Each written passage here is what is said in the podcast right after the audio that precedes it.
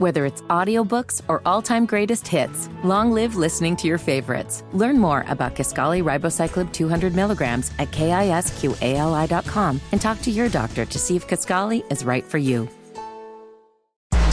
All right, y'all. Yes, it's the Russ Parcast. And in case you didn't know, a new infrastructure bill is trying to get passed. And of course, we got Republican issues and so on and so forth. Whatever's good for the people of America, I guess the GOP is just not down for.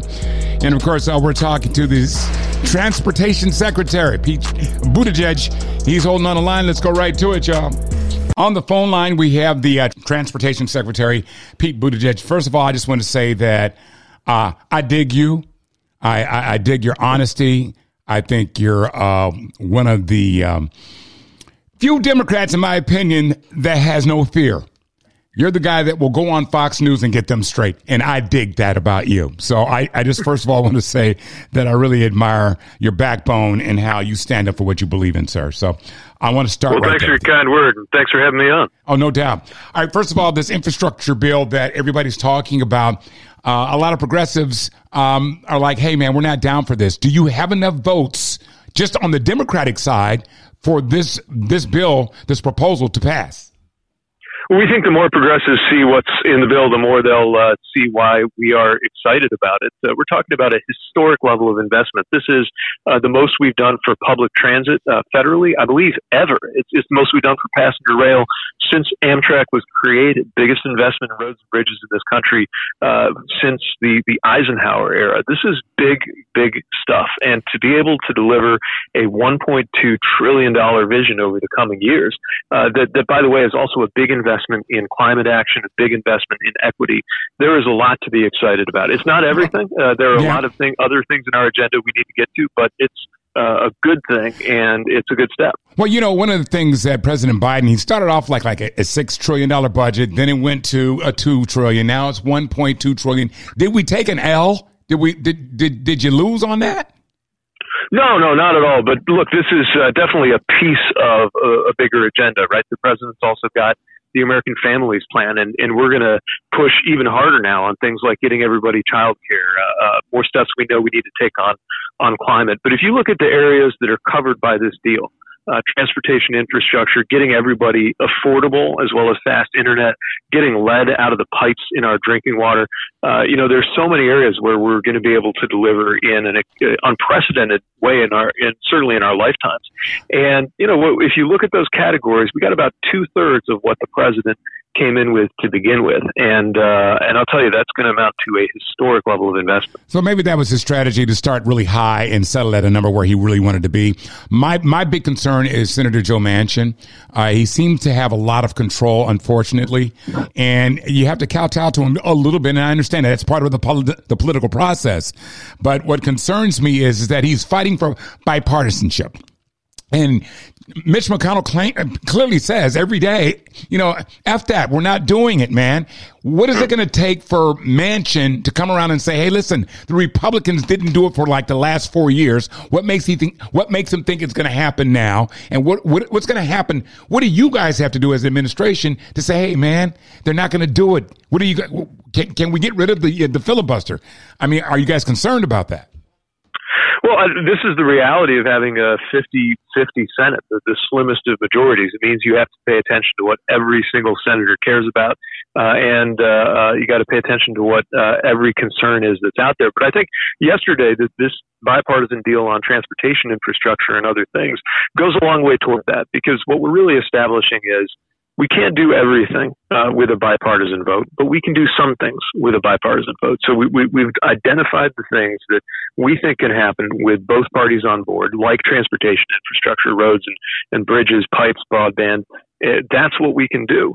And then there are the other areas where maybe we can't get Republicans to come aboard. We'll still try. We, we want them there on child care. We want them there on building veterans hospitals. We want them there on climate action, but we're also realistic. And that's why we've got this two track approach. But I actually think the, the two track approach is strengthened Mhm. now that we've identified the portion of the president's agenda, not the whole thing, but the portion of the president's agenda that we can actually do together. Can we go back to the table with childcare and education and climate? Because obviously the progressives are going to push you on that. Um, can you think any Republicans can you secure any Republican votes that you know get out of this, this sycophancy of being a, a, a Trump a lapdog to get them to take a look at the fact that this affects their constituents also? Well, that's the case we're going to keep trying to make. I mean, remember these provisions, and I'm not just talking about roads and bridges. Things like childcare, other things that you just mentioned. These are wildly popular with the American people, including a lot of Republicans out there. Maybe not on Capitol Hill, but uh, you don't have to be a progressive Democrat to know that we've got to make elder care and child care more affordable in this country. So we're going to continue pressing. We're going to continue trying to attract those votes. As you saw with the rescue plan, it's not always possible to get Republicans uh, to vote for something that, that we think is good policy, that, that, that Americans think is good policy. But of course, we're going to keep trying. Um, the other thing is like this infrastructure bill, this uh, proposal will bring a lot of, will put a lot of people back to work. Uh, obviously, yes. you saw the other day a bridge fell down in the D.C. area. Uh, yes. and, and, and you're constantly looking at like bridges in Kentucky and, and, uh, Cincinnati area that have just been like any day can go down. And everybody's mm-hmm. concerned about that. Um, will we be able to get jobs immediately for a lot of these folks that are out here like struggling?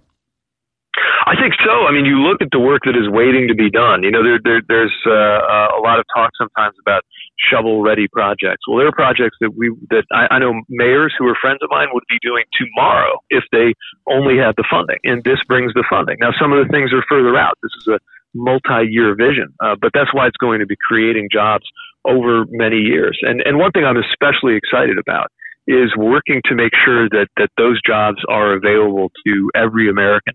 Now, you know, this is very blue collar vision. Most of the jobs that we're going to create here are available whether you have a college degree or not. Mm-hmm. And I'm especially focused on making sure that, that both the businesses that, that get opportunities uh, through uh, through this infrastructure investment and the workers who get to work on these work sites reflect the diversity of the American taxpayers who are funding it. We, have got to get away from these these situations where somebody's mm-hmm. in a neighborhood, they see investment, uh, they they see workers, but the workers don't uh, look uh, anything like the neighborhood does. We have a chance to do mm-hmm. something about that too. Yeah, I was referring to the uh, Brent Spence Bridge. It's lost my mind there there for a second. Yes. Uh, let yes. me just let me just say this because I know you got a lot of people to talk to. I think you're one of the brightest minds in the in the Democratic Party. Um, I, I, you know, not everybody agrees with your your ideology. I actually agree with a lot of the things that you say and that you do. Do you have a loud voice in this administration at the table? Do they talk to Pete Buttigieg? Yes, uh, you know the the inclusion in this administration is one of the reasons I'm I'm really proud to be part of it. The the president, the White House, uh, they really listen to Jobs cabinet that I'm part of. That's the five of us who've been working on this piece the most: Secretaries Fudge, Walsh, uh, uh, Raimondo, uh, uh, myself, uh, and and Secretary Granholm on energy. but and in other areas different combinations of people. We're, we're definitely not just here to take up space. The, the president asks us what we think. Uh, and, you know, sometimes we, we have strong opinions and, and we uh, talk through them. And, and you know, that's how a good team works. It's, right. it's the same atmosphere I try to create on my team over at the Department of Transportation. And uh, just couldn't be prouder to be part of, of this extraordinary group of leaders that the president and the vice president have put together. Lastly, I don't know if this is in your lane, and I'm going to ask you to step out of it for just one second. Obviously, violence has been on an uptick uh, it's down over the years, but it's starting to tick back up. And the issue is gun control. The NRA has been so weakened. I'm not even sure how much power they have anymore. But is the solution just, okay, better background checks? Or solutions is putting people in the streets in these neighborhoods that are like kind of standing there and becoming like the old days back and, hey, that's Officer Bill. Come on in, have a cup of coffee. I mean, I, I think if there's a PR move that needs to happen, and it just seems like nobody's talking about it. Now I could be totally off base here, sir. Well, I think you're right that there's a lot of different pieces to this. Some of it is uh, the availability of, of guns and, and what's happened in, in this country in terms of uh, uh, the the uh, the simple fact that, that we've failed to enact common sense gun legislation, something the president has been pushing for us to do. But we also know there's there's more to the story than that. This is about our communities. This is about uh, making sure that there is a better future for people. This is about uh, uh, how all the different things that go into public safety go far far beyond just the the realm of, of, of gun policy or, or policing policy. All of it has to fit together, and uh, all of it can get better if we make it. It's uh, you're right. It's all beyond uh, what I work in on, on transportation, but in some ways it's not. I'm, I'm thinking about safety. Uh, and, uh, you know, my, my piece of it has a lot to do with uh, whether people are physically safe crossing the street, stepping onto a, uh, bus or, or, a mm-hmm. subway. And uh, we've got to be committed to safer communities for everybody. Well, listen, I just want to say it's been an honor talking to you. I know they'll never be able to silence your voice because they're one of, you're one of the voices that really needs to be heard. Secretary of Transport Pete Buttigieg, I just want to say thank you so much for taking the time uh, for talking with us and uh, keep doing what you're doing, sir. Well, thank you. Thanks for having me on. You got it. Take care now. Take care. Thanks for listening to the Russ Parcast. Make sure you subscribe and give us a rating and let everyone in your circle know about the Russ Parcast. We'll be uh, dropping Russ's rants occasionally, so make sure you check that out. And a new episode each week. Check me out during the weekday mornings on the Russ Parr Morning Show, syndicated nationally. Make sure you follow us on all socials at Russ Parr Show. Thanks again, y'all.